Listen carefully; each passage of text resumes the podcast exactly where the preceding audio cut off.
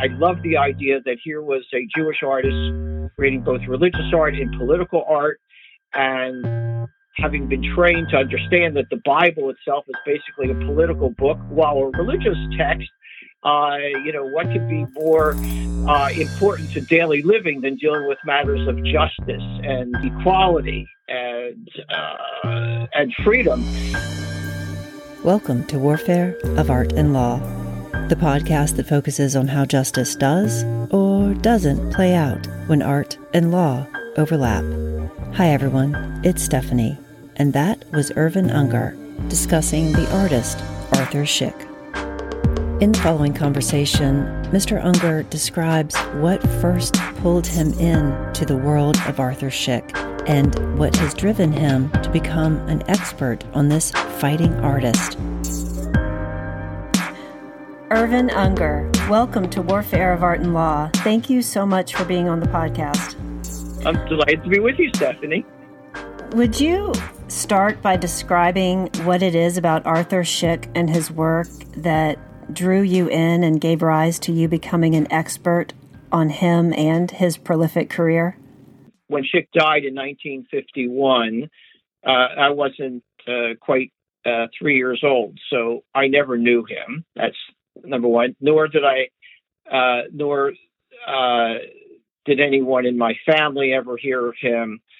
Uh, I, you know, I wasn't related.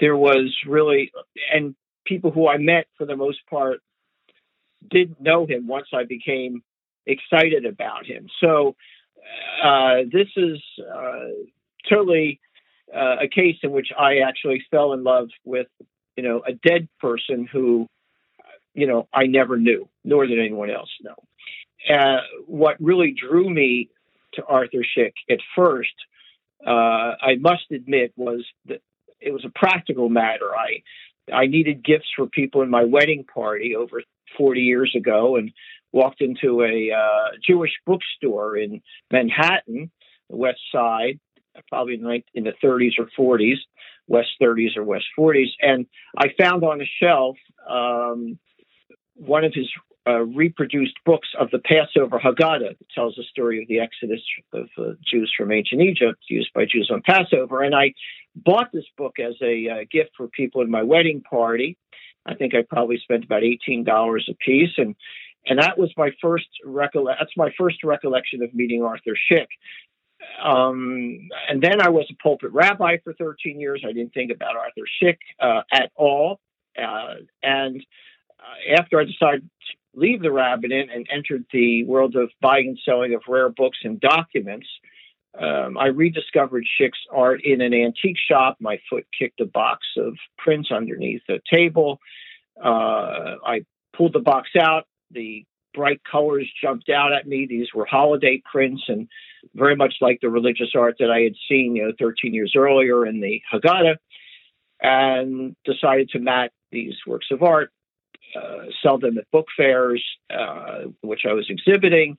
Uh, I soon discovered a book called The New Order, which was the first anti Nazi book of its kind that Szyk had illustrated in 1941 uh, a number of months before the U.S. entered the war.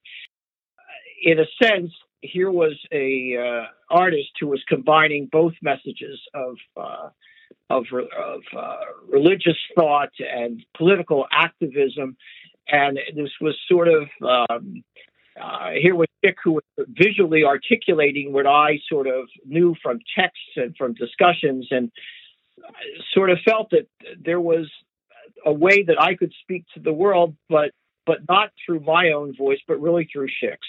And I be, became when I then, as that progressed, um, I began to see that this was not only someone who deeply loved uh, his own people, the Jewish people, but how he used it, his value system as a Jew uh, to be an advocate for humanity uh, at large. And it was that uh, that appealed to me very, very much, which is basically to say that whoever you are, whatever your tradition, care about that and figure out what within that that helps make the world a better place. And that was really what was the spark uh, that initiated my my early interest in Arthur Szyk.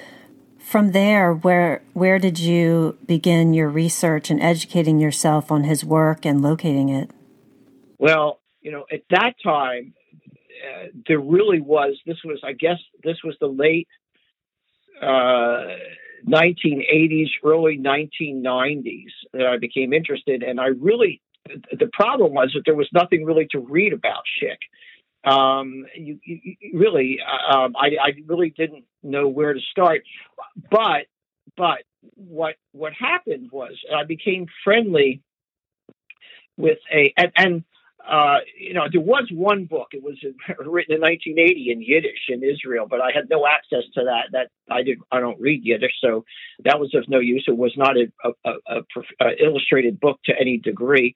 Um, but um, at the time, uh, the early, late 1980s, as I mentioned, um, that I became interested in Arthur Szyk by kicking this box of prints in this uh, antique shop. There was a man who simultaneously, really within a few months in Southern California, a man named George Gooch, and uh, not uh, Jewish, but totally interested and involved in Arthur Szyk's art. And I mentioned the not Jewish part because I thought it was really important to Szyk's legacy that I, as a rabbi, uh, should really you know, step up my level of interest in Szyk. Well, that's a, that's another story, which well, maybe we can get to.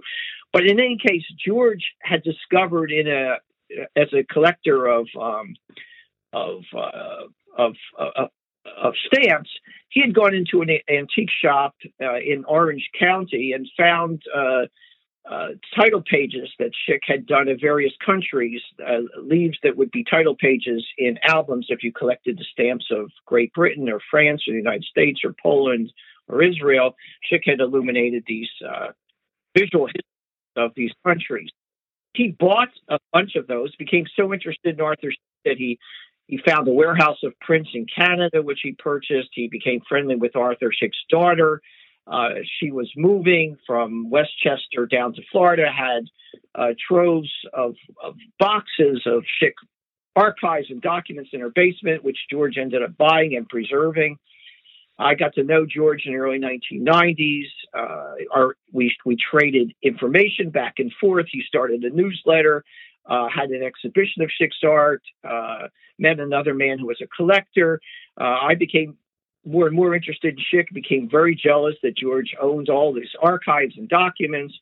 And uh, we would have discussions about my being my purchasing this material from him, but this, he wanted several hundred thousand dollars for it, and rightfully so, because the material uh, that combined with the prints, the reproduction prints in the warehouse, which were vintage prints from the 40s, uh, was certainly worth whatever he was asking. I just didn't have any money uh, to be able to buy these goods. Um, but I, my interest in Szyk kept uh, increasing to the extent that I, you know, felt that he needed to be brought to the world, and the way to do that was to find uh, prominent museums that would exhibit his work, uh, but not having any relationship to really, you know, the first G or A plus A or A plus museums or B or B plus museums. I I actually did call a friend of mine who was the head of a institute in Chicago, the Spertus Institute, which had also under its auspices the third largest Jewish museum in the world. And I would call my friend Byron,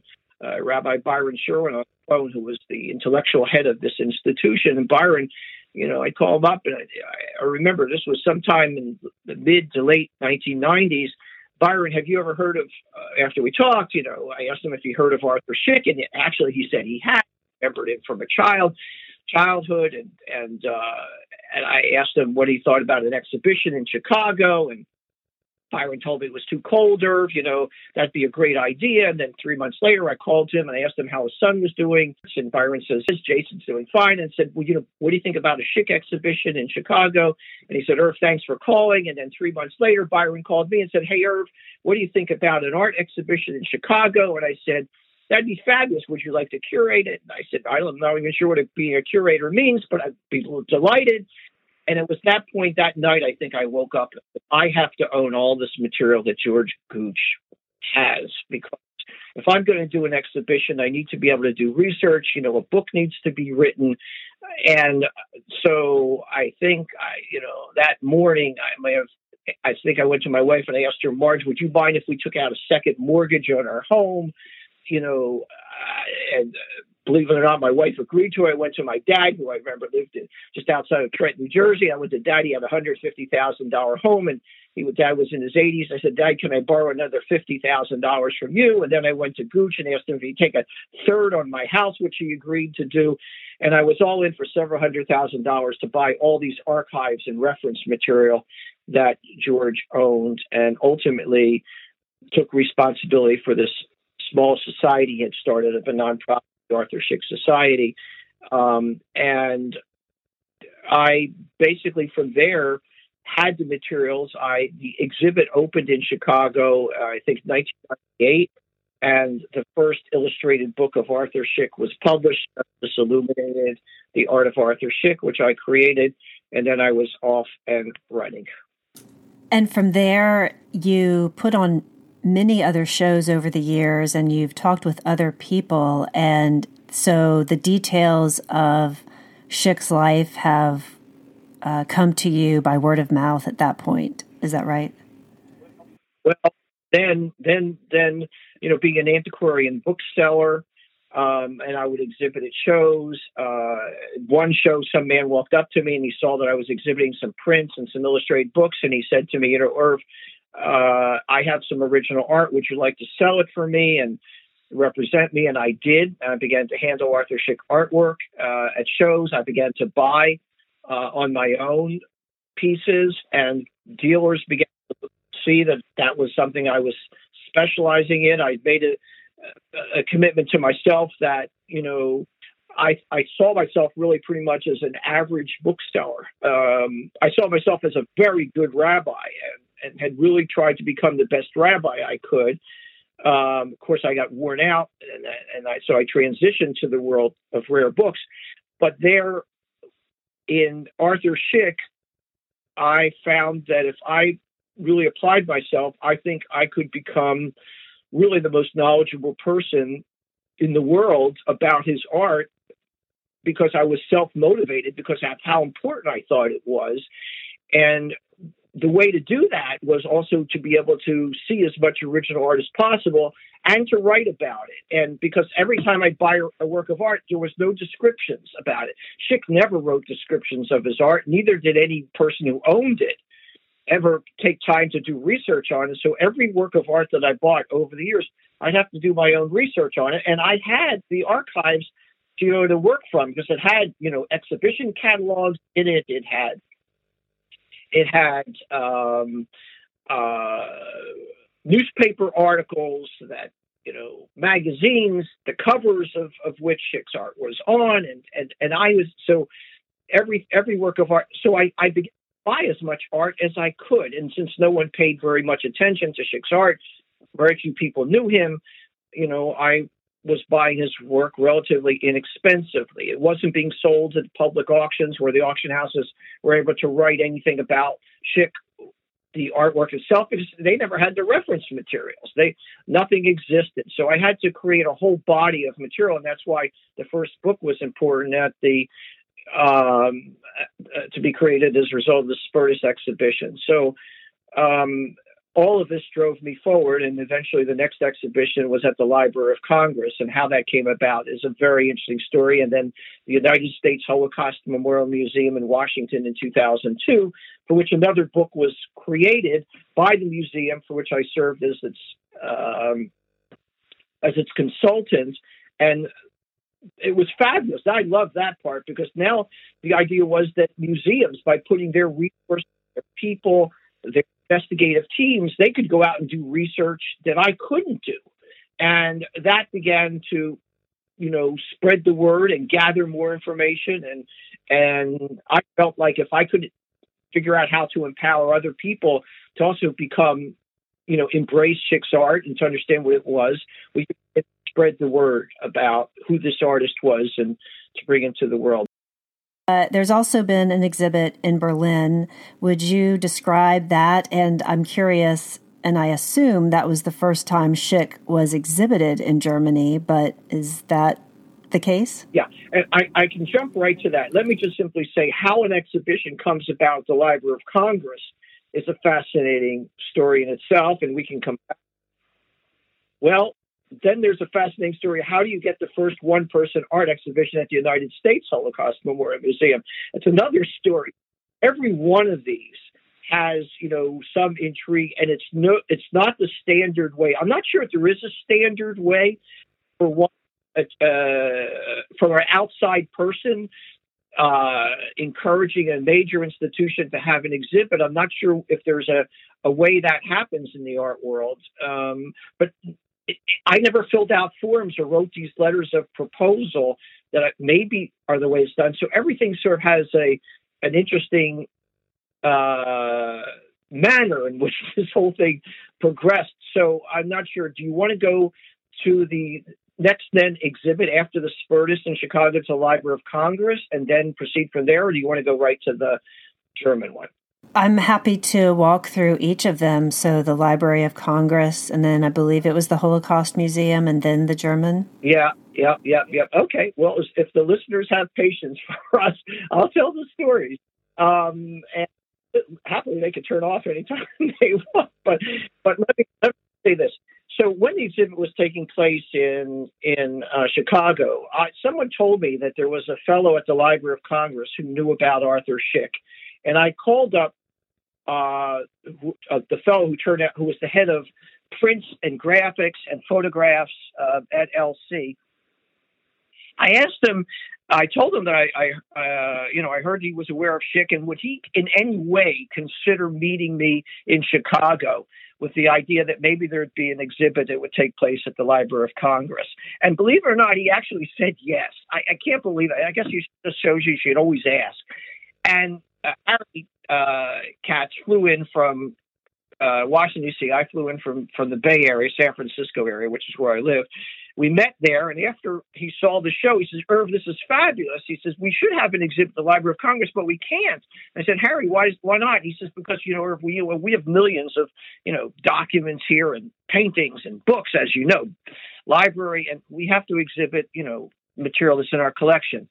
So I said to him, Harry, you mean to say that if you had important and a, a collection of Arthur Szyk artwork, you would have an exhibit? And he said yes. And at that point, I knew the person who owned the original of the Declaration of Independence that Szyk had illuminated in 1950, which is one year before he died, uh, a non commissioned work. And I knew the person who owned that. And I went to him and I said to him, you know, would you consider donating this artwork to the Library of Congress because if you do, I'm sure we could get an exhibit there. And not only did Vance say that he would he would donate it, but he would do so anonymously.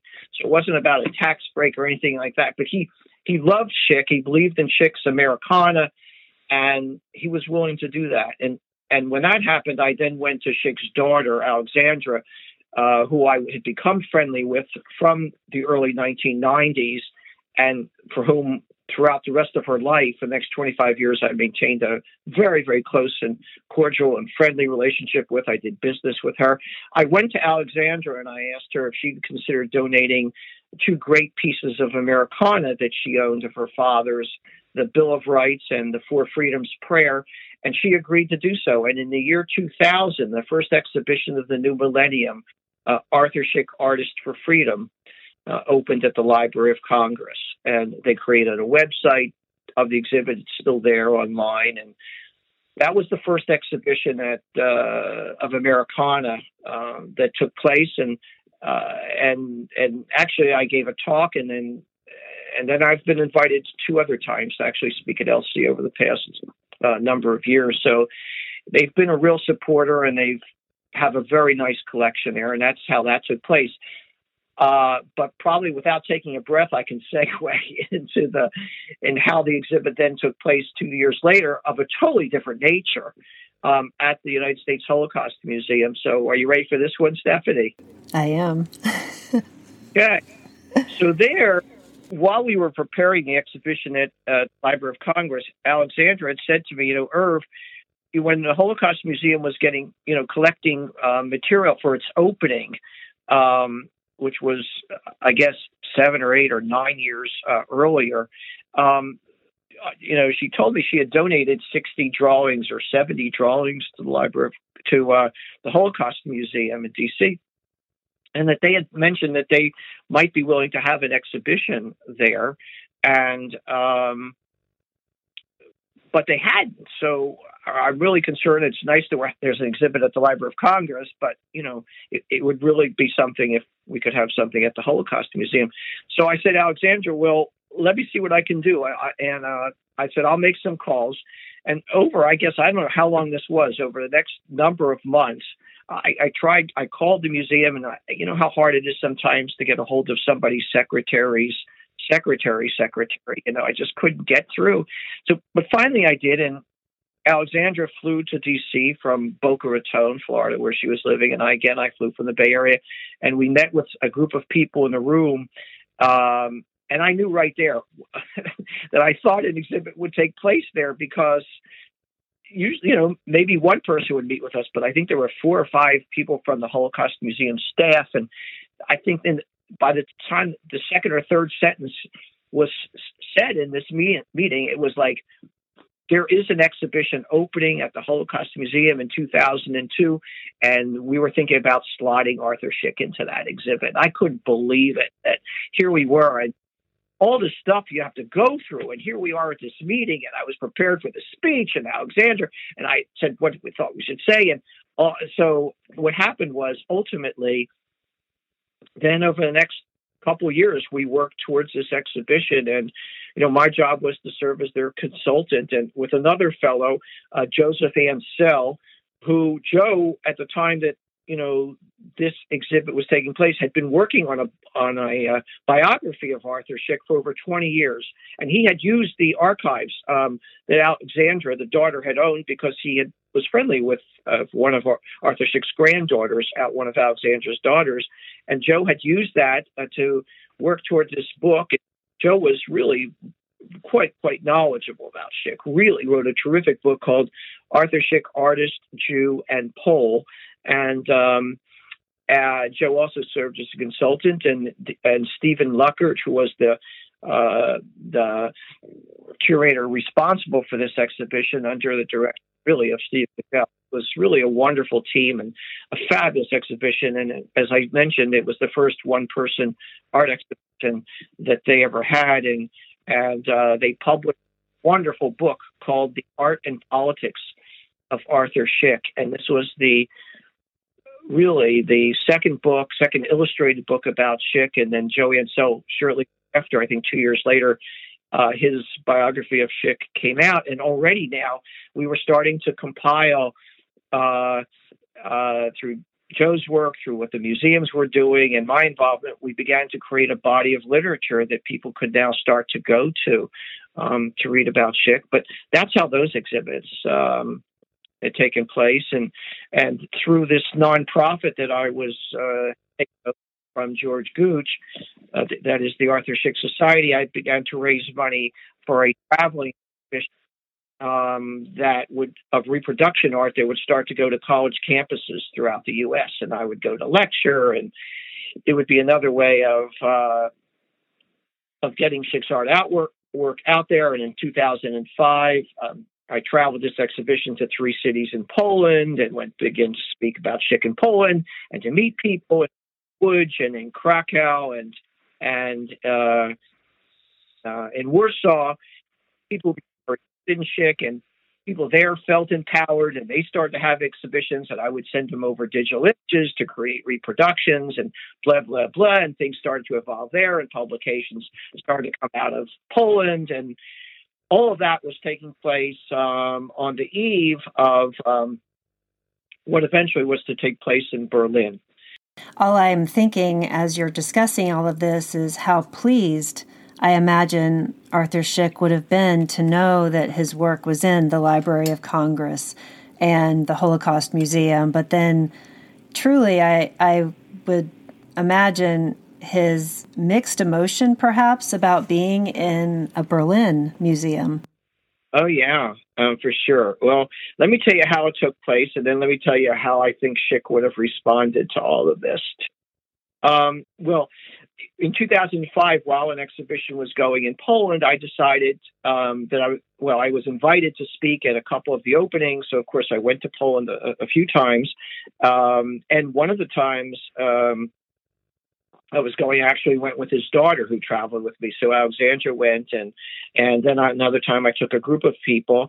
But um, on that first trip to Poland in 2005, um, I thought, wouldn't it be great? Um, I asked my wife if she wouldn't mind traveling to Berlin for maybe a couple of days before we met up with some people in Poland.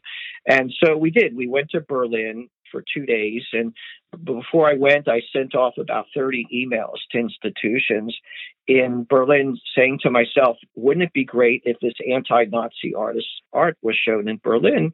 Let's give it a try. And so I sent these emails, but I didn't get back from any institution um, regarding my, you know, casual proposal.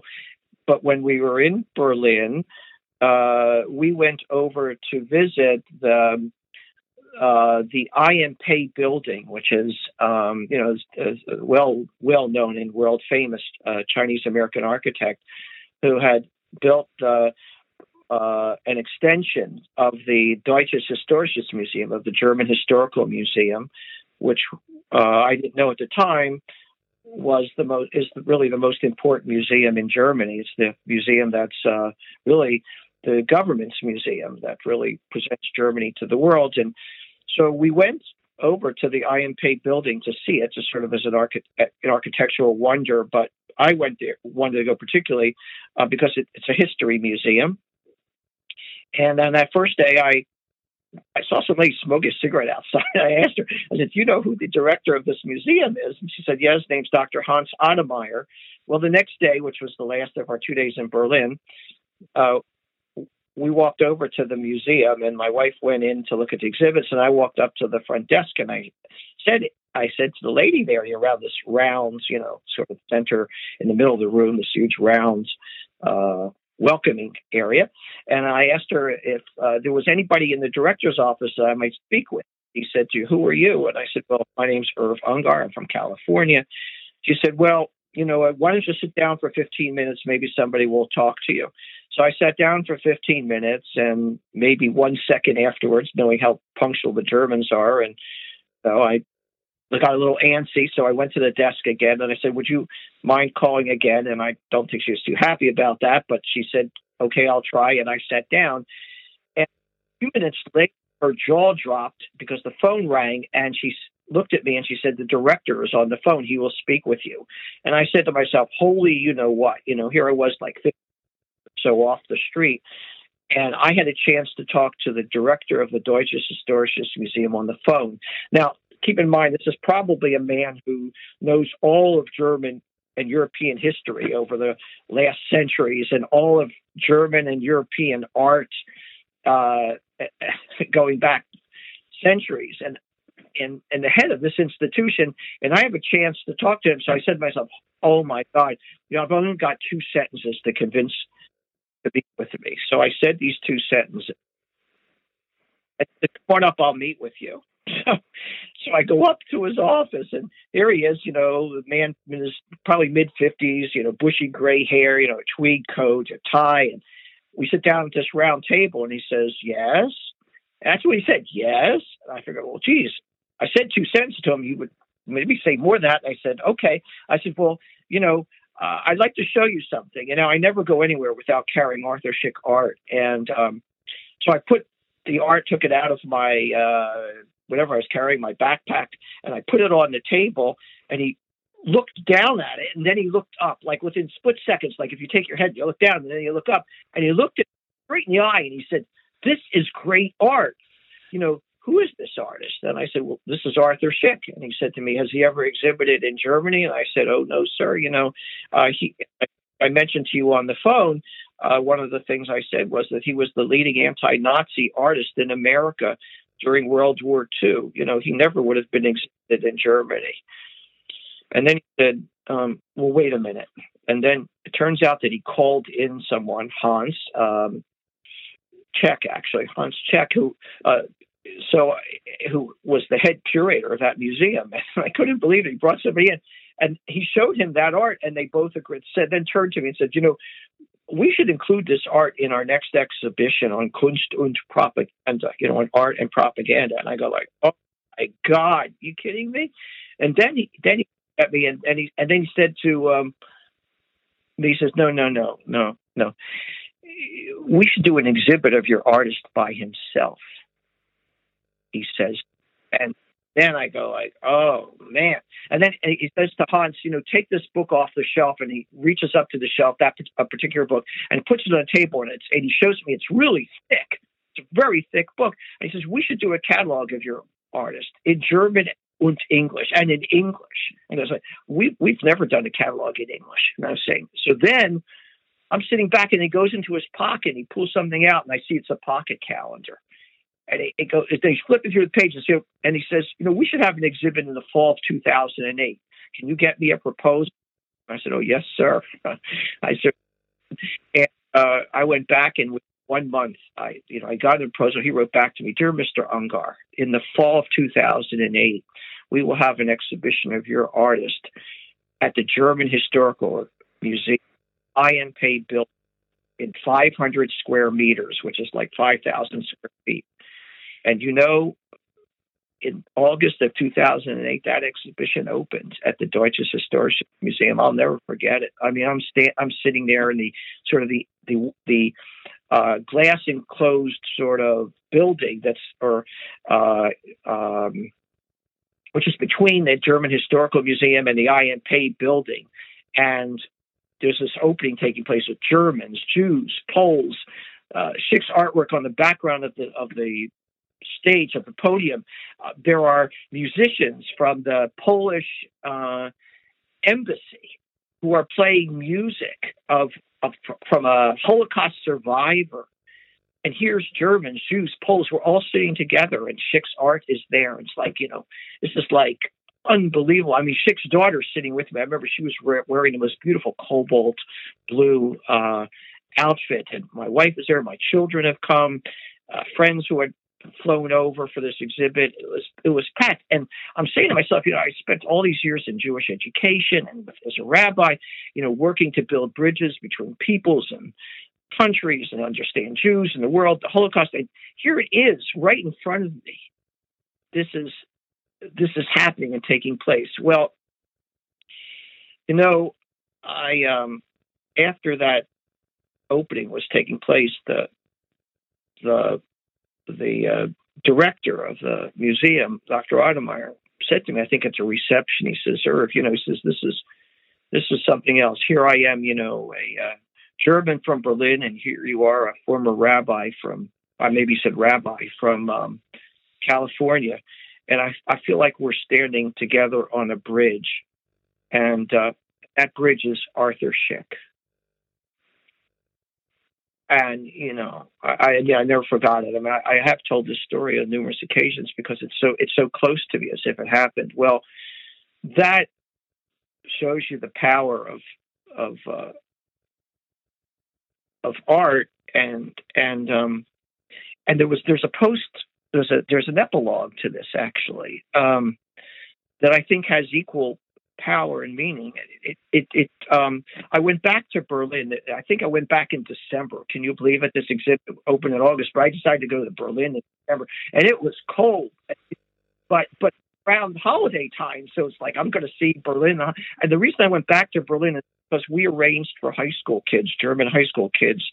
Um, we went who would come to this exhibit because I was working on a documentary at the time, and I, I raised money to shoot some footage of the exhibition, which we did of the opening. But also, I wanted to interview German high school kids and how they responded to Szyk and his art. And I had done this for high school kids in, in Seattle, Washington, uh, for the first sort of short documentary I made of Arthur Szyk, Soldier and Art.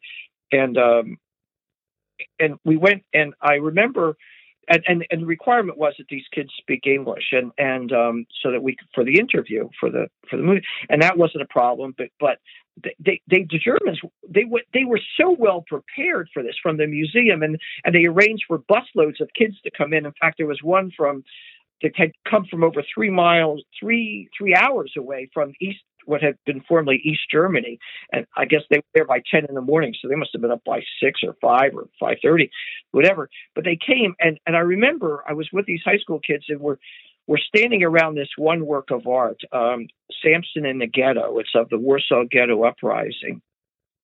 Now, keep in mind the Szyk's mother and brother were were murdered. Uh, he, knew that they were some, murdered somewhere in the ghettos of Europe. Um, it turns out they were murdered at, at the Chelmno Killing Center, but Szyk didn't know that. Uh, he thought maybe Majdanek or or another one of the ghettos that they were taken from. But in any case, in this one painting of Samson in the ghetto, where the Jews are, you know, uh, revolting against the Germans, and only hundreds of Jews against the German army, you know, on on on the eve of Passover, you know, in um, uh, 1943, and and and Szyk had done this two paintings of the Warsaw Ghetto Uprising, but on this one around the border were the words um, to the German people, "Sons of Cain, be damned forever and ever."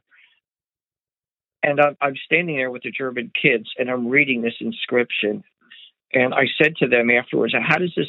How does this make you feel?" And and two kids, I'll never forget this. At the same time, said to me, "You know, um, this does not make us feel um, guilty, but this does make us feel responsible. You know, responsible that something like this will never happen again." And um, you know, the thing is, you know, do all German kids, high school kids think like that? No. Do every Polish high school kid think like that? No. How about it? Every American kid think about, you know, responsibility? No. Every Jewish kid think about world responsibility? No. But, but you know, what this really means is that art, art has the power to engage,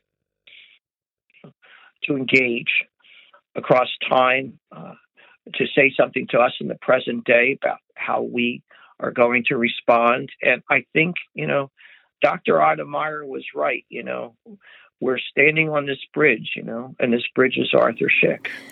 And those kinds of conversations that you were privy to have got to just be a small example of all the people that have gone through these exhibits and the kind of conversations that have been started because of, of this work.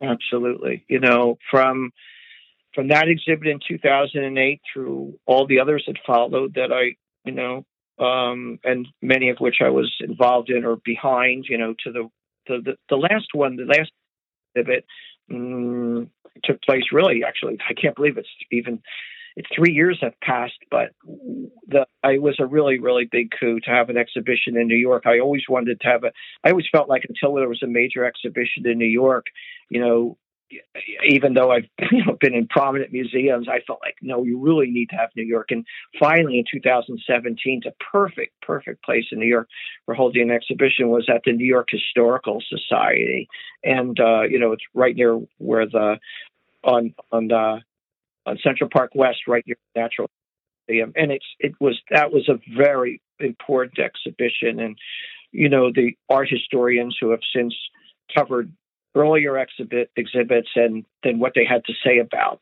this exhibition about Szyk's prominence in the 1940s um, and where he stands and what art critics are saying today and you know what they said about Szyk in his own time. You know the reviewers would would you know when Szyk was alive. You know just as our ancestors would would look back to Hogarth and Goya for images of their day you know, so too will people 200 years from now look to Arthur Szyk for the images of Hitler and Mussolini and and Hirohito, and it, it will be to Arthur Szyk they're going to look, and I I think so. I, I you know the the problem with Szyk was is that people forgot who he was after he died in 1951. I mean, this artist who was so famous when he was alive, and, and nobody was writing about him. They weren't writing about him in Jewish art history in, in, in Jewish art texts. They weren't right about him in in world in when it dealt with political art, World War II. No, there were some places here and there, of course, that mentioned Szyk's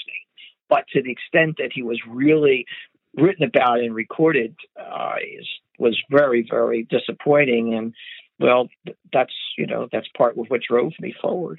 You know, but anyhow, these exhibitions have played a major role, and accompanying them have been you know publication upon publication and the internet and talks and no no one's ever going to forget Arthur Szyk again. He's here to stay and, and to grow. Uh, I think exponentially, and and the value of his art has continued to rise, which is, you know, people pay a lot of attention to it to art when it also has great value as well. But but nonetheless, uh, the journey continues. The New York exhibit. I'd read a review in Artforum, I believe, by an art critic, Donald Kuspit. Correct. And he was describing Arthur Szyk as being an artist above the notoriety of Pollock or Edward Hopper. And that that review was very interesting to me because that exhibit that he was profiling, which you had referred to, I think the title is Soldier in Art. He right. Kuspit was saying that uh, whereas someone like Hopper had individuals in his paintings shown as perhaps complacent to what was going on around them. Arthur Szyk was the exact opposite. All of his characters, if you would call them that, in his work, he was calling them to arms, so to speak. Would you agree with that?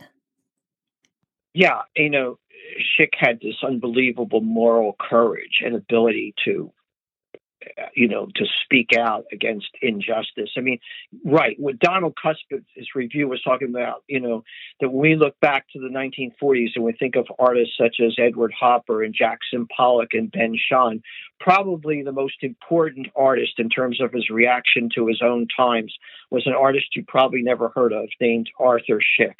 I mean, that's what, you know, I, and Kuspit really went to the heart of it. And to write this for Art Forum I mean, to place the historical artist within that context and to write it, that review, I, there was another fabulous review by Jay Ober, Oberman, uh, which was also appeared um, in, in a magazine called Tablet. It was fabulous too. So, you know, Szyk had the ability to, you know, to, to speak, to speak, you know, stand up to power, to, to speak to, to speak justice. Uh, what is it called? Stand up to power, whatever the phrase is. I forgot the cliche that people use, but but he he he was able to distinguish what was right and what was wrong, and it didn't really matter, you know, what anybody else thought. You know, he, you know, this was a man who loved numerous countries and nations and peoples. But, you know, he was always willing to stand up to those that he loved and cared about and call them out where he thought they were, you know, acting unjustly. I mean, for for example, I mean, Szyk Szyk loved the Poles. I mean, Szyk loved three countries during his lifetime. You know, Poland, the land of his birth. You know, Israel, which he saw as the land of his people, and America, which he saw as the land of his ideals and he was willing to stand up to all three of them. I mean, where he saw injustice taking place. I mean, for example, like with Poland, I mean, he was very close to you know many of the leaders in Poland. You know, Szyk was not from you know a, a shtetl or a small community. Grew up in a middle upper middle class family. Mean, you know, in, a, in an area where there were Polish Catholics and German Protestants and Russian Orthodox, and you know he was a Jew, and he was sort of very international, and so he was really part of real well connected to Polish society. You know, he, he relied on, uh, on, on uh, Polish nationalist art to contribute to you know his styles of one of his you know which he integrated and synthesized into the overall style that styles that he developed. But he was very close to its leaders, to its Paderewskis, you know, to its Sikorskis, uh, to um, you know the, the many many of the, the, the leaders and intelligentsia of society and and in fact uh, when Szyk relocated to, to England in 1937, uh, where he was there from three years while he supervised the printing of his Passover Haggadah, probably his magnum opus, you know, he is very close to those leaders of this Polish government in exile that had relocated to London um, and who were responsible together with the British for sending him to the United States in 1940. Um, but when that Polish government, you know, in 1943, you know, changed its attitudes towards, you know, what he thought were towards the Jews and towards, you know, Roosevelt and Churchill and his, in his mind, in his mind, you know, he really called them to task. And um, I'm not sure that was right or not, but but you know, he really felt that that you know because he he sided began to side more Soviets, you know, and, and, and that was not good for Polish society to be run by the Soviet Union. But there was a war going on, and Soviets were the allies of the West and of America and, and Great Britain, and France, um, and and and and so I think he felt that you know that held a better place for the survival of Poland and for the Jews, particularly and so he turned against the Poles um, at that particular moment. I mean, it's like he loved America, but during the war, when he saw the racism taking place in the American military and segregated units of blacks and and, and whites uh, being segregated, you know, he created artwork. You know, for example, one work of art shows a black GI and a white GI. You know, a white uh, serviceman and a black serviceman walking side by side Szyk's caption during in the middle of the war is, you know, I, I was probably 1944, I think, um, uh, where the white GI says to the black GI, you know, tell me what what would you do with Hitler? You know, if you captured him, what would you do with Hitler? And the black GI said to him, you know, I would make him a Negro, and I would drop him somewhere in the USA. And and and that was Szyk's response. You know, what was the worst thing you could do to Hitler was make him a black man in America. That's how bad racism was. That's what falling out at the time. And so, you know, while we loved America, well, what was America doing during World War II? It was fighting racism abroad and what that can lead to, both the Japanese racism towards the Chinese, the, the superiority of the Germans and their Aryan race towards the others, which they saw as subhumans, you know, the Jews, the Gypsies, the, you know, the the the, the gays of Europe, the, the the the, everyone who they saw is, I mean, and and and what was America doing? You know, it was it had its own racism here. So Szyk, while he saw himself as FDR's soldier in art, as a fighting artist, was willing to fight on his on the home front at the same time that he was serving. Uh, you know, as a one man army, you know, against Hitler and his Axis partners, you know, abroad, and and and you know, and and and Szyk, you know, loved the Jewish people, and he was willing to take them on too because he thought that in America they weren't doing enough to rescue their Jewish brethren in Europe, which is a whole other story. But you know, while Jews were advocating, you know, and Szyk was a, member of activist Jewish groups who took out ads and and and and illustrated them in the New York Times, New York Post for the rescue of European Jewry. Uh, he felt that maybe the Jewish community was relying too much on Rabbi Stephen S. Wise, you know, and trying to go through the Roosevelt administration that had its anti-Semites among it, among it. And so he wasn't pleased that enough wasn't being done. Of course, enough wasn't being done by the United States government to rescue European Jewry, but that's a whole other story. Because there's books written about Roosevelt this and Roosevelt that. But but Szyk himself had a clear, you know, a, a, a, had had a clarity of purpose, uh, you know, a, sort of a that he saw, and and his his way was to call out what he thought was unjust. I mean, you know, even I mean, I could go on and on and on about this, but I guess I should take a breath and let you ask another question. well, the disparity that I read into the FDR administration and its approach to uh, the Jews and the Holocaust, I wanted to ask you about. There's drawings where, or at least one drawing, where Szyk describes himself as FDR's soldier in art. Mm-hmm. And he had that affiliation with uh, Eleanor Roosevelt. Right. And I was curious because I've uh, seen where uh, Szyk's involvement with groups like the Bergson Group, uh, it, caused alienation for him. Mm-hmm. And it certainly was a very pivotal and tumultuous time uh, with what the Bergson Group was doing. And so I was wondering what you thought about FDR's Soldier in Art title that Szyk gave himself and how that aligned with FDR's administration and what he saw they were doing. Well, there's no question. You know, I don't think Szyk had a problem at all with the idea of, uh, you know, th- this is a portrait of Roosevelt that appeared on the front cover of a small magazine like the size of a Reader's Digest. I think the magazine was called Scope, and it was a picture he had done earlier in the war, FDR, uh, um, and portrait of Roosevelt. But then he gave it to, to to Eleanor Roosevelt, and that's where he signed it, FDR Soldier in Art. That's it. That's by the way at the Franklin uh, Roosevelt uh, Library um, and Museum in Hyde Park. Um, today, which they have a very nice collection of Szyk's art.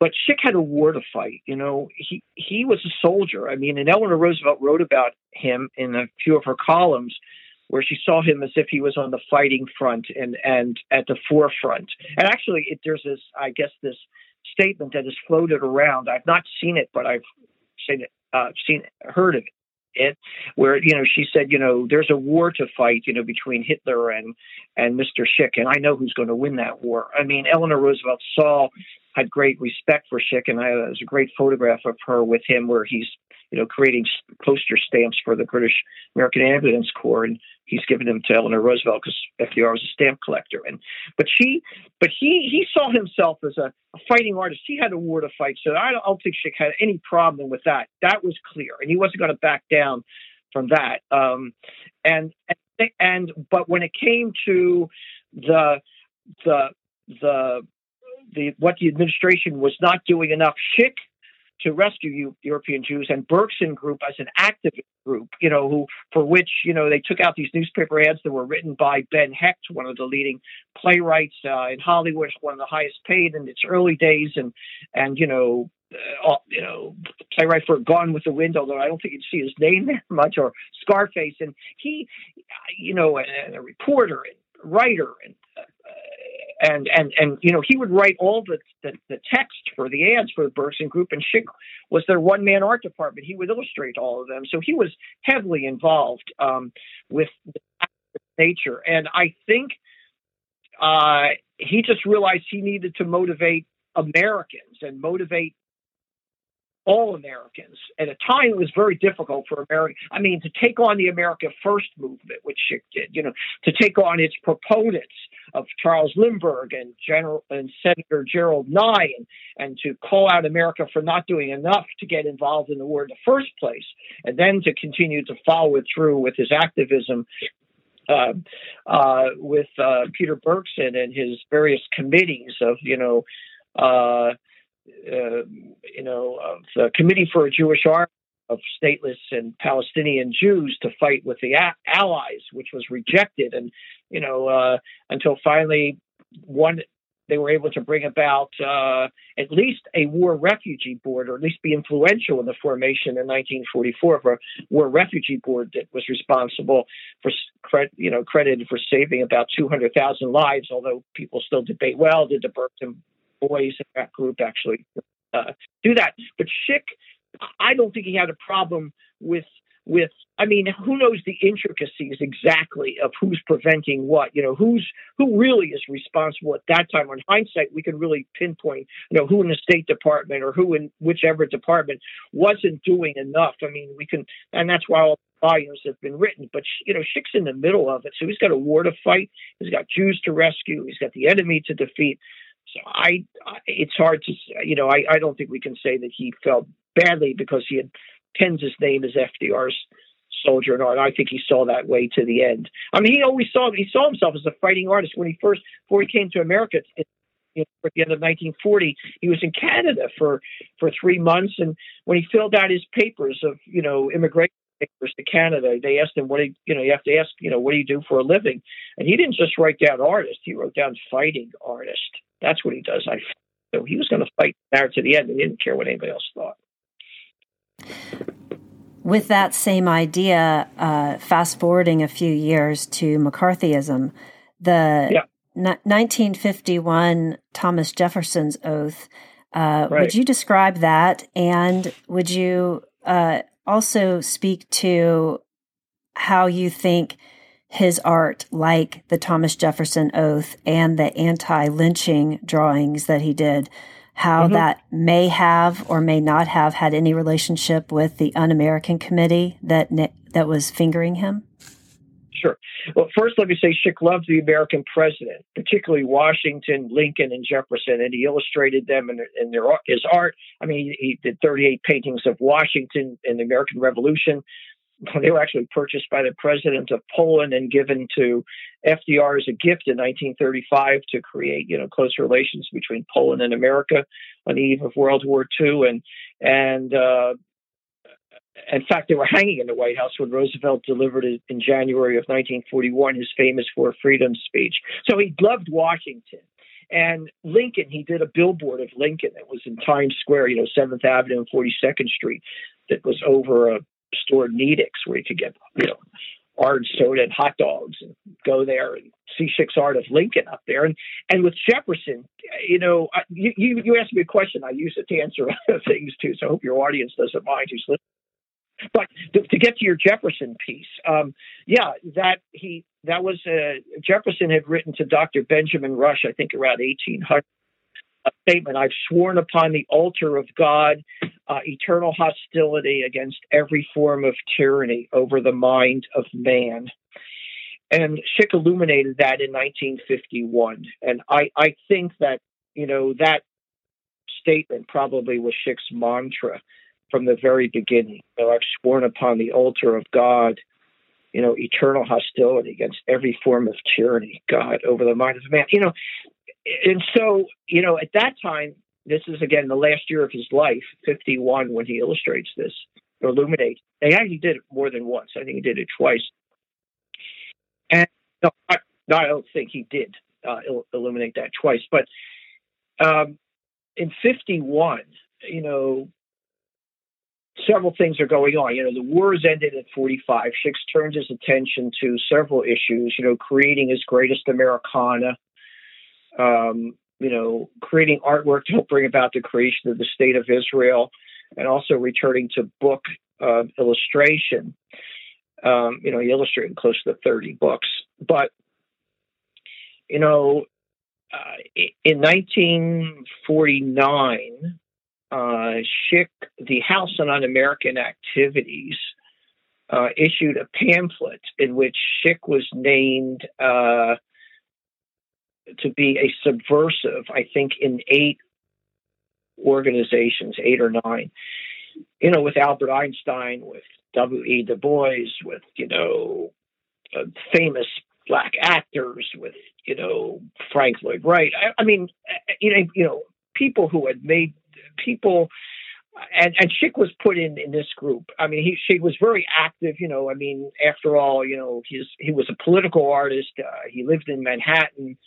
Uh, you know, during the war years, where people afterwards would come to apartment, people who were in the theater, you know, the people would hang out with him. They had ideas, society, and he was very active. Um, and then we moved up to New Canaan, Connecticut, you know, in the late you know, 46.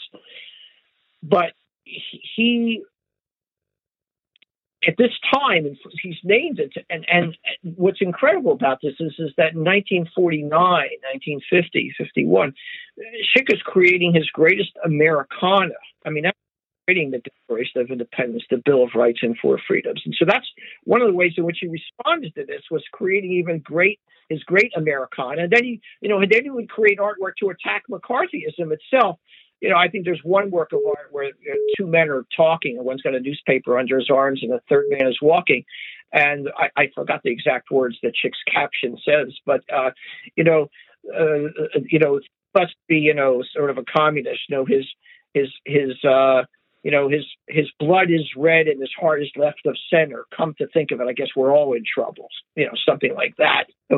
So you know, he would respond to McCarthy and, and he would attack. You know, it, would would go after it. And it would be his response. What, what he got, you know, as a result of this. This was a man, you know, who devoted his life to America. I mean, he saw it as the land of his ideals when he came there and, and to be investigated. He was never called, and uh, Judge uh, Simon Rifkind had written, uh, was involved in Szyk's sort of semi defense. I mean, I don't think he since he was ever called, he really needed a defense. But you know, his son George had written a letter. His father was never a communist. I mean, this man embraced freedom. I mean, and and so to be investigated and get three heart attacks, and the third one killed him in 1951. I mean, Szyk was only 57 when he died. But you know, I can only imagine how brokenhearted he was by virtue of this uh, this investigation. Uh, you know, after all, I guess Jefferson's statement stood out even more about the tyranny uh, over the mind of man. Um, but that was the that was the end of Szyk, and then after that, you know, uh, he lost uh, at the time he was investigating, lost some commissions, but he he he he he wouldn't know it because of still how how prolific he was. To the very end, he was still drawing for the Jews of of the new, newly created state of Israel. He was still creating artwork. I think one of his great works in 1949, I think maybe you're referring to, I didn't mention here the yet, was that um, he had did this uh, black and white uh, small image. You know, his artwork is only a few inches tall. It's only like five by seven inches or nine by eleven, which would be a large piece. But there's a black soldier uh, who's come back from World War II. He's a World War II hero, and we know he's a World War II hero because he's wearing a purple heart on his chest, and he also has a cross and he's forced to kneel uh, in this drawing, and his his arms are tied with a rope behind his back, and standing over his shoulder are two Ku Klux Klansmen looking on. And Szyk's caption is, uh, "Father, do not forgive them, for they know what they do." And this is a quote which Szyk has sort of turned on its head from the Book of Luke. Um, do not forgive them, for they know what they do. You know, and there he goes on to talk about each Negro lynching is a stab in the back. It's a disaster for America and its fight and for its struggle for democracy. Is a, a part. I'm sort of paraphrasing another caption that he wrote, you know, on the piece.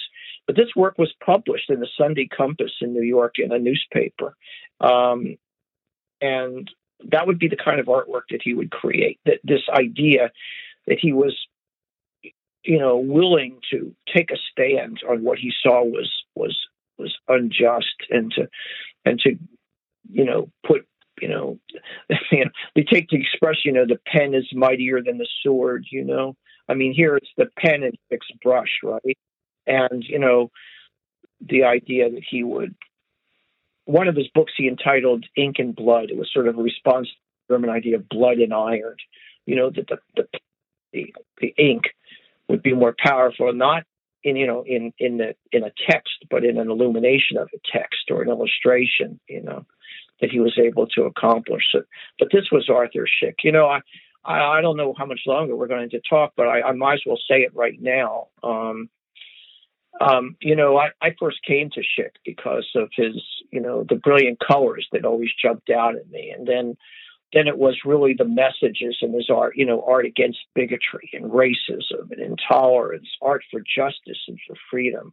I mean, he raised money for the Chinese and the Czechs and the Poles and the Greeks and from Australia and New Zealand during the war. I mean, his art was really had these messages. It was really sort of an advocate, you know, as I mentioned earlier, for for humanity. And uh, you know, as a Jew who cared, as I said, about his people and about the welfare and well-being of you know of those around him, where he thought that injustice was was making its ugly head felt. You know, and so you know, I was attracted first to his art because of the colors. It was then I was I focused so much on the messages in his art, but you know, then I returned to the genius of the art itself. You know, just just to be able to behold its great beauty and intricacy and and the craftsmanship and the detail. Then I realized something else that really was the, the journey that I've been on. And that was that behind the great art and behind the great messages stands Arthur Szyk, the great man. You know, that's that's sort of what I've come to see. You know, I mean, this man was heroic in his own day, but you know, we need heroes in our own day, and why not look to people who are no longer alive but who are really alive because of the kind of people they are, because of the way they thought, the way they articulated and presented life, you know, with a with a message, with a purpose, you know, with a a purpose that was not selfish, but a purpose that was out there for the benefit of of why we're here, you know, the glory of life. I mean, and Szyk's the beauty of his art and the it's you know then the paradox of the beauty but dealing with ugly matters you know as well but doing it in a beautiful sense i mean you know, I like to say I don't know what a genius is. You know, I don't know how to describe someone as a genius, and maybe their IQ is so high, or they're seen as a prodigy as a child. But you know, the the way this world man functioned in his own lifetime, and and was and was seen in that way, you know, and and was appreciated, and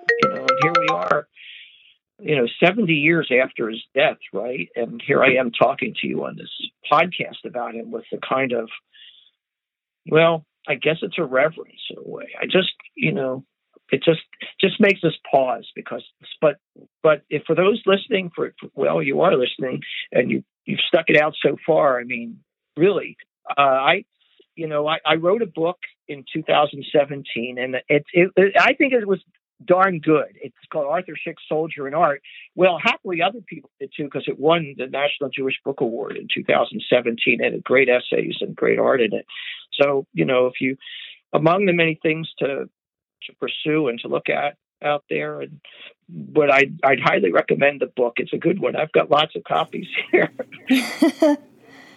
the the thing about Arthur Szyk, what stands out to me is that he did not have any hesitation touching the pulse of what he saw as a problem and using symbols and very thoughtful, witty words and context for everything that he did that it was so well laid out to take a message that was using uh, 16th century uh, artistic methods to speak to like you said, the lynching issues in the US or the Nazi uprising that was overtaking his people in Poland.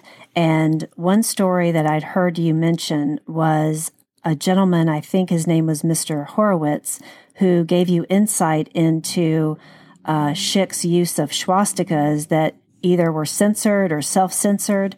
I wondered if you would speak to that for uh, a moment, and I believe that was in the Szyk's version of the Haggadah. That's right. So I mentioned the Haggadah earlier. By the way, remind me to also mention about his painting of the visual history of the United States, if I forget. Okay, but let me go.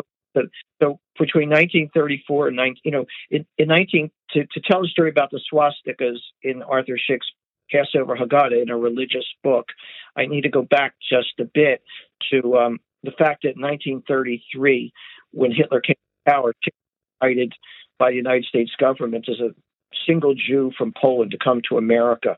Well, that's pretty extraordinary. The reason he was invited was to exhibit works on freedom, which is also fascinating and the idea that they would be exhibited at the Library of Congress. So a Jew from Poland in 1933 is when Hitler comes to power is invited come to America, show America works about freedom, which he did. And while he was here for seven months, he was decorated by the American government. He was given the George Washington Bicentennial Medal by the United States for his works on freedom. Um, this is already after he'd been decorated by Poland and by France as an advocate for humanity and what Szyk had done. Um, so he had three medals, which he wore proudly. But after he was here in America for those seven months, he went back to Poland and began to create the great book of freedom in Jewish tradition, the Passover Haggadah, tell the story of the ancient Exodus, the Israelites from Egypt. But Szyk saw it as a story in his own time. That is, he saw Hitler as the new Pharaoh and the Nazis as sort of the new Egyptians who had come to annihilate his people in mid 1930s Europe. Now you need to remember that the Nuremberg laws are passed in 19 the racist Nuremberg laws are passed in 1935, and Szyk is working on his Haggadah between 1934 and 1936. And here, in addition to seeing the Nazis as the new Egyptians, he sees the need for Jews to be heroic and to stand up to what's going on in Europe. So this is what makes his Haggadah among 5,000 different printed editions or 6,000, I don't know how many are around today, different than any other. It's in the context of the period and how Szyk moves history to fit the events that are unfolding in his own day. And so, in order to paint these, uh, make the to point out what's unfolding in Europe, he paints swastikas on the Egyptians in his uh, Haggadah narrative in the art. And uh, but before publication in 1940, he actually paints over them, uh, whether it was censorship by the British government as to new publications coming out at that time, and not wanting to ruffle the feathers of the of the Germans. I don't know. You know, the, the Chamberlain did a good job for the British in in appeasement, but nonetheless, whether it was Szyk's publishers or who it was, he painted over those swastikas prior to publication, so we didn't know that they existed. Um, I went to Israel sometime. I don't remember what year it was. Probably in the nineteen, uh, maybe around the year two thousand, uh, somewhere around there. I'm not sure. And I met a, a man whose father had been a sponsor of a consortium uh, that sponsored Arthur Szyk's art in Poland in, Le- in Lvov, although Szyk lived in Lodz.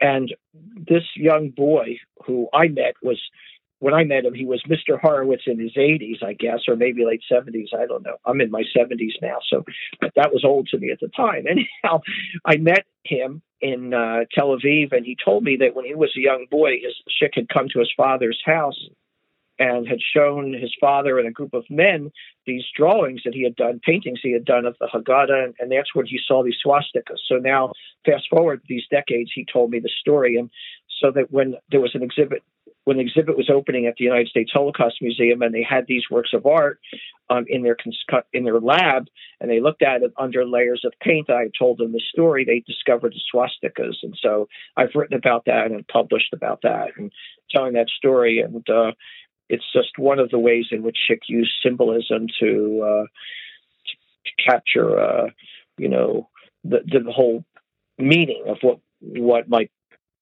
be unfolding, you know, around him and how people might react into the to the events of the day. And he also did uh, work like Ride of the Valkyries that shows yeah. sort of like there's like a an emphasis on the strength of this formidable enemy that they shouldn't underestimate?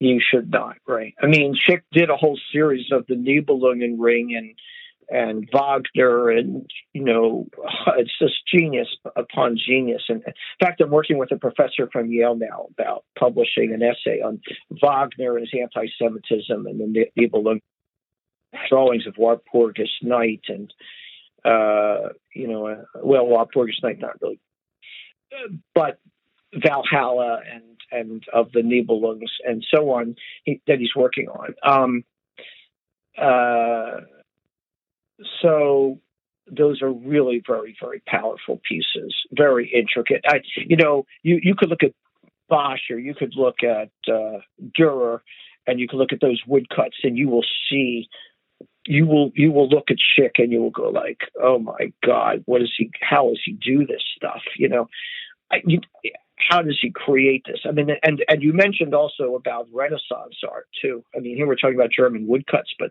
you know, Szyk, you know, Szyk applied the illumination of the 16th century illuminators of, you know, whether it was France or Italy, you know, and he he he applied that to caricature and cartoon. I mean, that that's that was I don't we haven't talked about that much, but you know you you, you can't confuse Arthur Szyk with any other artist of any particular period in terms of what he was able to do.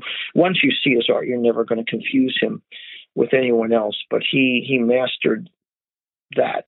And if you look at the images, to get back to the Haggadah, for example, for example, uh, art historian James Kettlewell has written about Szyk uh, in great detail. In fact, he writes an essay in my book, Arthur Soldier and Art, referenced earlier, in which he compares, you know, several of the um, that no one took form and meaning um, uh, to the level that Szyk did, and the only other comparison in art history he could think of was Michelangelo's know, Sistine Chapel. Now, I know people listening to this might think, oh, this Ungar, he's a little bit off the wall, bringing in Michelangelo. Well, go look at the Haggadah. You, you, you look at the images. I, and I've been in the Sistine Chapel on a couple of occasions. You look at the Haggadah, and he, he sees, you know, his Haggadah as if that's Szyk's, you know, Sistine Chapel. I mean, uh, you think about. And by the way, Szyk knew the artwork of Da Vinci and Michelangelo, and you'll see references in his Haggadah. You know, certainly knew the twilight and dawn of of uh, Michelangelo. He certainly knew the Last Supper of Da Vinci, and you'll see images that reference that in his creation. So this was a man who, you know, he loved art and he loved history, and he knew art and he knew history, and he combined them. I mean, you, you name a country, and I will tell you, or name a person in history, I, I, I will probably be able to relate some art. I mean, if you told me about Szyk the history of Liberia. I'd say, yeah, he did a whole series of stamps dealing with Liberia. Yeah, well, how about Newfoundland? Well, yeah, Szyk did a history of Newfoundland or Nova Scotia. Or you're telling me about the American? Yes. You, or you ask me about evolution, and he'll I'll show you illustrations of a black man who Szyk celebrated for his fight for freedom when a time when blacks weren't ought to be in Washington's army and injured in Battle of Concord. And the Red Cross, the Israeli Red Cross, the bundles for Britain. I don't know. I could, I just just rattle off. You know, what did Szyk not know? What was he not aware of? Who did he not come in contact with? And I found interesting too, sort of in the realm of the Haggadah, because it uh, it, it, it brings the uh, Hitler as the Pharaoh concept to mm-hmm. life. Mm-hmm. Uh, mm-hmm. What I found interesting was his Book of Esther illuminations mm-hmm. that changed mm-hmm. over 25 years and right. how they're so very different. And uh, his 1925 version, I believe, compared with yes. his later 1950 version, that does right. again incorporate uh, the Nazi uh, swastikas at that point, he's not being censored. So, would you uh, talk a bit about that? Sure. You've actually done your homework, really. really. In 1925, he illustrated the Book of Esther in the from the Bible for the first time. It was published in Paris, where he lived for from 1921 to 33. Uh, by the way, everybody knew him in Paris. And if Woody Allen did his movie again, I know, what was his movie called? Midnight in Paris or something? I'm not sure would have done well to include Szyk because Szyk would have known all these people. They would have known him. But anyhow, in Paris, yeah, no, I mean Szyk was like everybody knew him. I mean, they used to entertain people at his home. I had his diary from 1927, so I know what was going on every day of his life in 1927. It's fascinating, and he wrote it in beautiful Russian script, by the way. Um, anyhow, in 1925, you know that illustrated version of Esther is really different, as you mentioned, uh, from his 1950 illustrated book. You know, it was more Persian miniature type thing. I don't know uh, from the 20s and very different in not only style but its emphasis. But in 1950, you know, the wicked Haman who wanted to destroy the Jews um, is seen hanging. There are several illustrations of him. One of them, he's hanging from the gallows, and Szyk paints swastikas on this Wicked Haman, who is a you know figure, whether historical or not, but the narrative goes back, you know, I guess 2,400 years or something like that to Persia. Um, and uh, the wicked king, uh, not the wicked king, the king who was influenced by the wicked Haman, Ahasuerus, uh, to kill the Jews by Haman because didn't like him. You know, Mordecai the Jew wouldn't bow down to him, nor so Esther, appears before the king and says, you know, this is my people too. And so the king, you know, allows them to defend themselves to and Haman is hung on the gallows that he had prepared for Mordecai and the other Jews. And when Szyk draws his own self-portrait, they're eating, you know, a piece of pastry called a Hamantaschen. He's looking up at Haman hanging on the gallows with swastikas all over him. And, you know, for Szyk, you know, evil thoughts, evil people, those things endure. And, you know, Jewish legend has it that, you know, from Amalek in the Bible, who was the enemy of Israel in the wilderness, from this enemy, you know, descended, you know, people like Haman, Hitler, and others. And, and that this, you know, from the beginning, it was, you know, without becoming too religious and going too, too, too far afield, you know, you have the tree of knowledge of good and evil. Evil, and, and, and so the eternal thought, you know, that, that the swastika, well, there's a whole school of thought about the swastika and its origins, and I'm very familiar with that. But but symbolically, it stands out, it, it, and Szyk, used it, and that book was published, and we do see the swastikas there. And and if you look carefully, his book of Job, there is an instance where you can see the Sabaeans and the Chaldeans are German faced, had their features of German and, and Japanese figures there, and there is a swastika or two to be seen under a uh, that still remains under a microscope. You can still see them. So he he did that in his illustrations. Interesting point also about his work, comparing it with other artists of his day who were addressing similar issues. Uh, Chagall's White Crucifixion. Yes. Uh, I'd read that it had been uh, included in a discussion by a Catholic circle mm-hmm. uh, with De Profundis uh-huh. to discuss responsibility during the Holocaust. Yeah. And I was curious if you knew about the the comparison of the two, yeah. if you'd seen discussions of those specific ones being compared and what you thought. Yeah, yeah, yeah. Well, uh, I, I actually co-authored an article. I think it appeared in Moment magazine that dealt with you know Nostra Aetate and the 50th anniversary of the church's declaration that you know, Jews are not responsible for the killing of Jesus and the acceptance of more widely of other religions and in the way the church you know views them and you know one of its responses to that was to create holocaust centers you know in various jewish uh, catholic and jesuit institutions higher learning in america but Szyk we so we had published this article. Um, uh, I wrote it with Alison Claire Chang, a brilliant uh, thinker, writer, um, and um,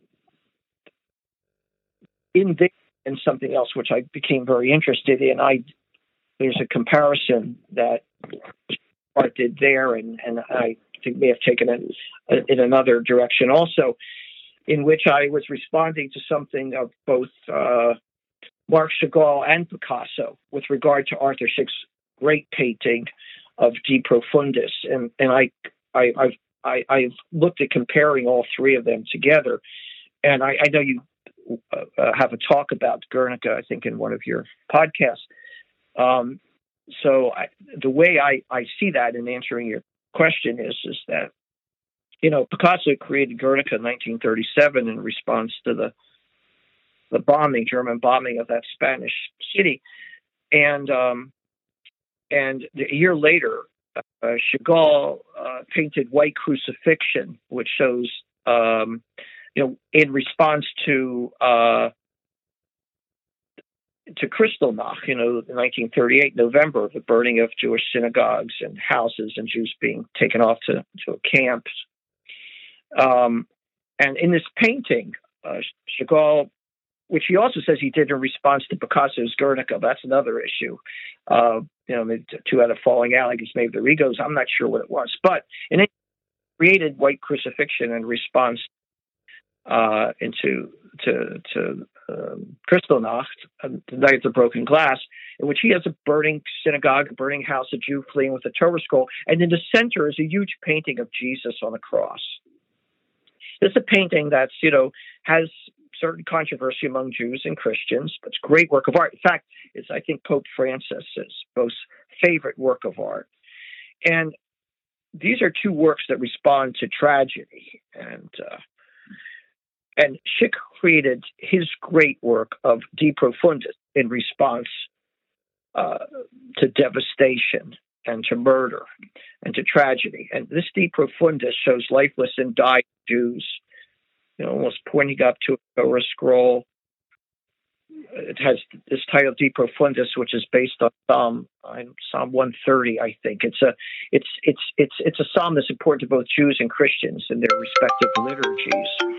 You know, it means out of the depths. You know, out of the depths all to you, O Lord. What what could be more calling out from out of the depths of despair and death and lifeless and dying Jews? But with them, Szyk paints Jesus holding the, the Ten Commandments as if to say, you know, were Jews, Jesus alive in the 1940s, he too would have been killed with his brothers and sisters as a Jew. And uh, all three of these paintings of Picasso's Guernica and uh, Chagall's White Crucifixion and, and Szyk's De Profundis, they all document human tragedy. But Szyk's artwork does something the other two do, do not do. And that is, is that in this drawing, you know, which is very small. You know, Picasso's Guernica, I think, is like 25 feet long by 11 feet tall. It's huge. I mean, Szyk's De Profundis isn't even 25 inches by 11 inches. It's even smaller than that. And, you know, if it was as big as Picasso's Guernica, you know, everyone would know who Szyk is, you know. And that's another problem because his works are really small. But what Szyk does in this drawing that the other two don't do is he ha- adds the statement, Cain, where is Abel thy brother? And this is from the Bible from the very beginning. You know, when the first two children, the first two brothers, there's already a murder in the Bible. And, you know, if we believe that in God or you believe in the idea that God is omnipotent and, and omnipresent and is all knowing, God wouldn't have to ask this question of Cain, where is Abel, thy brother? God would know. So this is a question for Cain. And what's the question? The question is not where is he located, but are you willing to accept responsibility for what you've done? Are you willing to to to accept this as as as as as being what you've created? And so what Szyk is really saying is he's that he's not only looking to document human tragedy, he's looking for accountability. Who is responsible for this tragedy? And and by the way, I believe this is the single most important Holocaust work of art that Szyk did on paper. Szyk always worked on paper. I not only believe it's his most important work of art, but I think this is the single most important work done by the Holocaust eh, during the Holocaust and on the Holocaust by any. I mean, De Profundis is really, really a work for all time. In any case, this work is discussed widely and it's reproduced widely, and I, I've come to the conclusion had probably more impact than any work of art. To, to measure impact, you know, might want to say was how many people did it rescue? Well, that's not really how you can measure something. This was being discussed. Ministers were talking about it. Szyk went to discussions. But you know, every work of art that Szyk created, he created for the purpose of reproduction. And the question is, where was this first reproduced? And it was reproduced, I think, in February of 1943 in a Chicago Sun full page you know, if you look at a huge newspaper, it's I think it's top half of the page is this artwork. I think it's even bigger than the original artwork itself. And the question is, how does a work like that get into the newspaper? You know, and people say they didn't know about what was going on during the war and so on. Well, that's nonsense. This work is full page in 1943 in the Chicago Sun. That Szyk was syndicated for the Sun and the New York Post uh, prominently, and others. But the question is, how did it get there? Well, it wasn't put there because the newspaper owner decided it should be there or the editor, and it wasn't didn't appear there because of any Jewish group that paid for it. It was there because of a, a Christian group that paid for this work of art to be in the newspaper. And who was this Christi- Christian group? It was called the Textbook Commission, was which was part of the Protestant movement. And how do we know it? Because below the ad it says who they are, and there's text there. And what does it say in this text? And you know what it says in the text? It says that because of the anti-Semitic statements that we've had in our textbooks through the through the through the decades, and the seeds of that we've sown in Christian civilization of anti-Semitism, you know, this work that we've created is not only anti that, that, that what we have done through the centuries that you can see in this artwork that we, not only are we responsible because of the if we have to sec- accept responsibility for anti-Semitism, and because it's not only anti-Semitic, it's not only anti-American, but it's anti-Christian itself, and that's how Szyk's art was used. De profundis, de profundis, out of the depths I call to you, O Lord. That brings me to a point that you mentioned to me before we started the call about uh, a book that uh, started to be written, I believe, around the same time you started to discover Szyk by a Japanese historian ah. that he wanted to use as a mirror for the Japanese to see themselves today. Would you uh, tell us what you know about that? Yeah, um, in getting ready for the exhibit at the Holocaust Museum in two, that opened in 2002, I had met, I don't know, a year or two or three, four, maybe I don't know. I had known about a, a, a Japanese man named Rinjiro Sodei, and Sodei was a historian. Uh, he also studied at UCLA, but he was a historian at the University um, in Japan, Tokyo, Hosei uh, University, and um, he became very interested in Arthur Szyk. In fact, he started to book about Arthur, and of course with Japan and rebuilding Japan, and so on. And he became very interested um, in I think he saw Szyk's art in at the Martin Summers Gallery in New York, probably in the late '70s, and started to buy Arthur Szyk art that dealt with the Japanese, and started to collect it. And became so interested, he decided. And the reason he was doing that is because he felt that the leaders of Japan had brought Japan into the war and were responsibility were responsible for, you know, for all the for the destruction, and particularly Hirohito and and it, and Tojo and its leaders. And so he collected Arthur Szyk artwork because he thought it was important for the Japanese to see Szyk's artwork as a mirror to begin to come to terms today in his own day with their atrocities during World War II, unlike the Germans who have. And so he decided he was going to write a book in Japanese for the Japanese people and have art, illustrated Szyk art throughout. And I think I think it was in 2004. I'm not exactly sure that this book was published, and uh, uh, he really felt it was re- that Szyk really was to be looked at is to, to, to eat most would be the the best vehicle. Uh, and he was he did this really. He was quite afraid because he, knew that there was still reverence for the emperor in Japan, and really was afraid. Really, he used to tell me for his own life that if he should go ahead and publish this book, but I think he had a little bit of moral courage in him, and and he did. And he, I I I I I think uh, a debt of gratitude is owed to him. And I and while I'm thinking about it, it's like to him and to Joseph Ansell and to Steven Heller, who for many years was the art editor of New York Times um, Book Review, and and and people like that upon whose shoulders IF also stands. You know, I know it's an expression that's used many times, but nobody comes to anything alone. Sort of rely upon these different voices and their different perspectives and and Sodei in Japan is another one of those voices another one of those pers- perspectives another person who had courage to speak up and and to see and to see really exactly what art was almost in a blink just as Dr. Ottomeyer did uh, in uh, in Berlin when in a flash he said, "Oh, this artist, we've got to exhibit him." You know, I just there are people like that. You know, that's that's that's the world of dialogue that Szyk has opened up. I mean, I, it leads just to to better, better, better things.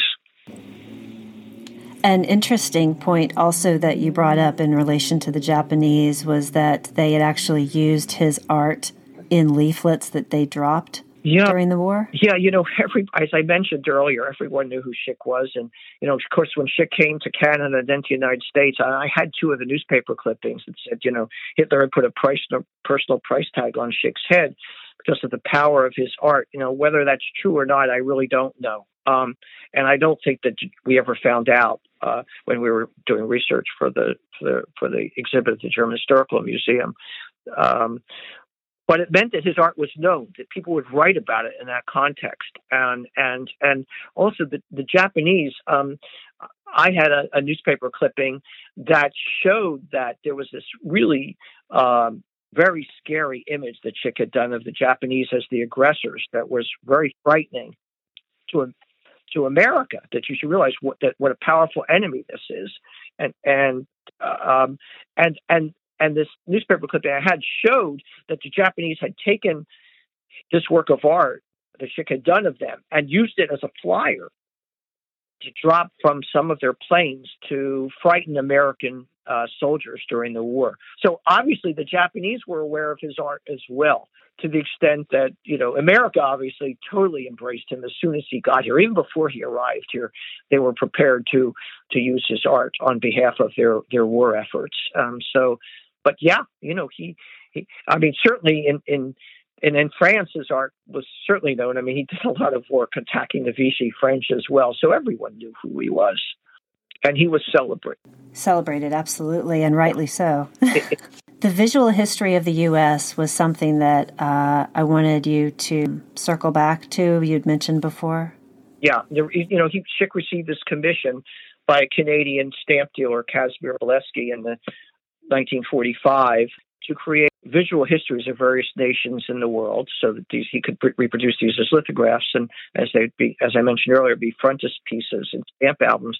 The first one he did was the visual history of the United States, and it was totally up to Szyk to decide what symbols he would put in this in this illuminated manuscript, packed full of images, uh, uh, work of art, and you know in it you know, it has the accomplishments of American industry. It has the, it has the uh, Hoover Dam. It has the, you know, steamship. It has the airplane. It has um, its great cities to celebrate. You know, San Francisco and New York are in these vignettes around the border. And also around the border, he has images of the, the soldiers who fought during World War II, the Navy, uh, uh, someone from the Navy, I think, and someone from the Army, and, and, and these are white fellows, you know, who fought. But you know what's interesting? He also saves the same amount of space in these rondels, in these round circular images, for the Native American and for the Black American. And I found this has always been fascinating to me. That In 1945, you have this immigrant who comes to America who paints a portrait the fabric of America. And in 1945, this Polish Jew embraces and includes and gives the same amount of space to the black man and the and and and and the Native American Indian. And you know, I, I've used it. I've looked at it several times, and I, if I, you know, you take this into a high school classroom and you say to the high school kids, you know, if you had, if you had to paint a portrait of America, what would you include in it now? You know, what, what would you say about America? And this was view in 1945 to be all inclusive. It was it was always his embrace of the total span of what was involved. You know, and and and people will say, well, you know, maybe maybe it doesn't have a woman. Maybe there's a woman missing, but you know, he, you know, Szyk embraced women in various books, works of art, whether fighting in the Warsaw Ghetto or the first or the uh, first illustration of you know, Frances Perkins is the first woman appointed to any cabinet position by by uh, by FDR, and you know, he did her portrait and appeared in uh, I think it was in in in uh, Fortune magazine. I think it was in Fortune, not Forbes, in Fortune magazine. And Szyk and his his women of the book, the biblical books of Ruth and Esther, and and so he did embrace women. But I get back to the to the, the this visual history of the United States. I mean, that was I mean, that was art that wasn't being done in general, you know, celebrating the, the, the role of the black man. Well, Szyk did that as early as 1930 when he was in Paris and he did images of the American Revolution and he included the black man and it celebrated his role in, in American freedom as well. So, yeah, that was the, the, the visual history of the United States. You may have uh, addressed this earlier, but I want to make sure you'd mentioned that you were going to discuss what you thought Szyk would have thought of the German State Museum show. Mm-hmm.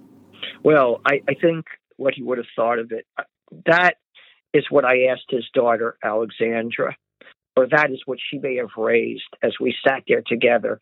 And she told me that her father, who actually who hated Germany, and he, he I mean, he, he would travel on trains right Europe. He never get off in Germany, as she would tell me and um, but his images of the militarism of Bismarck and Wilkes, Wilhelm, and and throughout history, and the way he, you know, in Valhalla, how he puts swastikas, all these historical German figures, and so how he hated Germany. But when we talked about this exhibit, she said, you know, my father would love the idea.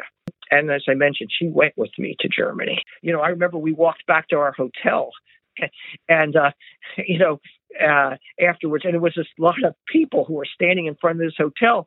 She goes, "Geez, the exhibit opened. I guess maybe they're here to see me." Well, it turns out that it was actually Madonna was staying in the same hotel that we were in when the show was opening. And you know what? The next day, in I forgot the name of the German paper, but the next day there was a picture of Madonna on the front cover of this mag of newspaper, and there was a picture of Arthur Szyk's daughter right next to Madonna at the exhibition. And I said to Alexandra, oh, uh, this is um, I have this uh, this newspaper uh, front cover here, and uh, you know, Madonna was dressed in all black and she was in a very uh, sensual pose. I won't go that far, but you know, whether or not you know, the people really were at that hotel. see Madonna or Szyk's daughter. Well, the newspaper gave them well, gave Madonna more space, but the but the, but I would say that the, the the German exhibition had long lasting influence. In fact, after that exhibit was over, they handed me a, a binder that must have been three or four inches thick of all the press that had taken place in Germany around this exhibit. You know, it did something, you know, the German high school kids had mentioned to me, you know, German high school kids, you know, from the kindergarten on up through high school are educated about the Holocaust. To the extent that maybe a lot of it's coming out their ears, I don't know, but that's what one of the German kids told me. He says, but this art and as the teachers agreed who accompanied them and the kids who I spoke to, they loved this exhibition. They they loved it because you know kids like also caricature and cartoon and graphic art and stuff like that. They really saw a new dimension, and and the Germans did too. They they felt that this exhibit, you know, they have a term which is called Vergangenheit Bewältigung. I hope I'm saying it correctly, which means coming to terms with their pa- with their past, and they felt that this that the Szyk exhibit had actually done something that all other things had not done, which is what Ottomeyer saw from the beginning. To understand the propaganda that was being used against this propaganda machine of Goebbels et al. and others um, in Germany, and that here was an artist who was able to create the kind of things and speak the way he did, and to speak truth to power. You know, that's what was the phrase I was trying to think of earlier. But yeah, uh, she she embraced it and and she felt her father would have also and I I'm convinced he would have embraced this exhibition in Berlin. If you absolutely were forced to pick an era or a uh, genre within all of the work that he does that particularly resonates with you, what would that be? Well, it's a great question because I don't know that I want to leave out. I'm as fond of his 1909 sketchbook that I once held and his cover that held for his 1911 Paris sketchbook. You know, and those discoveries and holding those in my hands are just so precious as opposed to some of the great art that came out of the 1920s. I mean, if you looked at his scribe from 1927, the piece called The Scribe, oh my God, where where where modernism is bumping up against um, you know the the Renaissance in that period, and you see the, the, the I mean, how could I say that I would prefer World War II art and the genius of the Collier's covers that he did, as opposed to the 1920s The Scribe, or the artwork that he did for the creation of is the state of Israel, or even that piece "Father did not forgive them" of the Ku Klux Klan standing over the black man. I can't. I wouldn't. I I could not dare pick one over the other. I have my favorite. I do have favorite pieces, but when I so, but if you asked me, and I'll ask myself, what's your favorite piece? I'd respond with the answer of ten or twenty. I mean, I wouldn't. Uh, De Profundis affects me, as its title suggests, profoundly, and the scribe moves me intellectually, and and the the the the cover that he did for Columbia Yearbook in 1933-34 when he was here for America just you know inspires you know. I I'm not I can't that's the problem with even talking about Arthur Szyk and that's why we would be talking for hours more because there's so much to embrace. And you're currently putting together an index of his work yeah, I'm working on um, a book. I think it's becoming a book now of, of every institution in the world and every original work of art that's in those institutions. And there's about 30 institutions, and we're able to identify hundreds and hundreds and hundreds of works of art of his that are in these institutions. So it's my next project I'm working on so that this will be available to the institutions who have copies and avail and hopefully to make this available also on the internet as well, in addition to a printed book, so that everybody will know, you know, for future scholars, for people who want to curate his exhibits in the future, long after I'm gone. Hopefully, the people will not too soon after, I'm, but but but they'll still have access to where to find his art and what is available, even though there's tons of wonderful works that are in private collections now, even. But um, but there's lots that have been conserved and preserved, and you know that's been my job to find them over the years. And so I, you know, now to take it, and make it easy for everybody to find. Even though many of the books that have come out do cite where these works are found, nothing will do it like this will. So. And uh, you've mentioned over uh, the course of our conversation different projects that you have going on. Uh, mm-hmm. Is there anything else that you have or in the in mm-hmm. the works or are planned for the future? Yes. Well, right now I'm actually working on my memoirs, which is uh, called it um, "Reviving an Artist's Fame: uh, My Life with Arthur Szyk." and um, I wrote I've written the first draft and and now I at first I was writing it for myself and then for my kids and well then I thought well maybe my kids will only read one chapter. After all they see dad all the time. Why would I want to read a book about him right? But and then I thought well maybe I'll copies to some friends or some people who know me. And then I've sort of re- started to reposition it to think about how to write a, my story about Szyk and my love for him and bringing an artist back and how you do it. And all the intricacies of it. And I decided, you know, maybe I should try to write this for people who've never heard of Szyk and never heard of me. How do you write a story that maybe could be engaging other people? So that's what I'm working on right now. Now I'm on my first rewrite, and who knows, me, you know, maybe I'll find a uh, an agent or somebody who wants it and thinks, yeah, this really is a good story. Maybe you know, maybe we can take it to some publisher. And so I'm that's what I'm working on now. I and uh, that's where all these stories will be told. And well unless i gave it away and people just listen to this now they don't need the memoir I i'd also seen reference to a doc or a full full length film. Yes.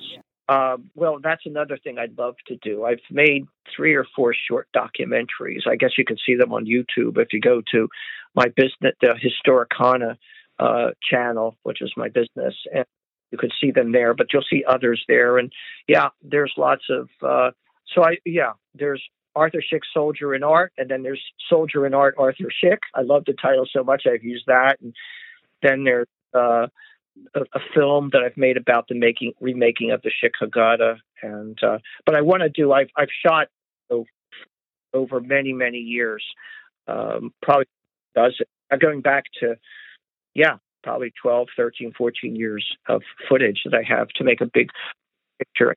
I think I want to finish most of my memoir before I start documentary. I don't know. Um, but uh, that's sort of my my thought. I mean, not start on it, but really then step it up. You know, when I get involved in a project, I go for it. So now I have all this hundreds, hundred, more than a hundred, probably 20 hours of footage for this one full length documentary. Maybe it's a series of films. I don't know, you know, about Szyk's life really, and about my life with Szyk. I don't know.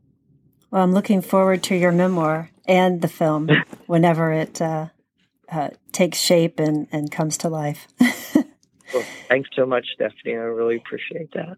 Yeah, thank you so much, Irvin, for reviving Szyk's mission and his message and bringing it to our current generation and for others. And uh, you're doing it with such zeal. It's very inspiring. So thank you. Well, you're welcome. Uh, thank you for the time for me to sort of tell this uh, tell the story and the, and the time that we have. Uh, it's, uh, you've given me an awful lot of time, but you know, Szyk deserves it, and um, and uh, really thank you for for for making this possible. And uh, thanks to all you who've listened. I, I, appreciate it. And go out and tell two or three people about Arthur Szyk. That would be good. Spread the word. There will be a link in the show notes to learn more about Arthur Szyk and to view his work. If you enjoyed this podcast, it would be much appreciated if you could leave a rating or review and tag Warfare of Art and Law podcast. You can also email your comments to Stephanie at warfareofartandlaw.com. Until next time, this is Stephanie Drawdy bringing you Warfare of Art and Law. Thank you so much for listening. And remember, injustice anywhere is a threat to justice everywhere.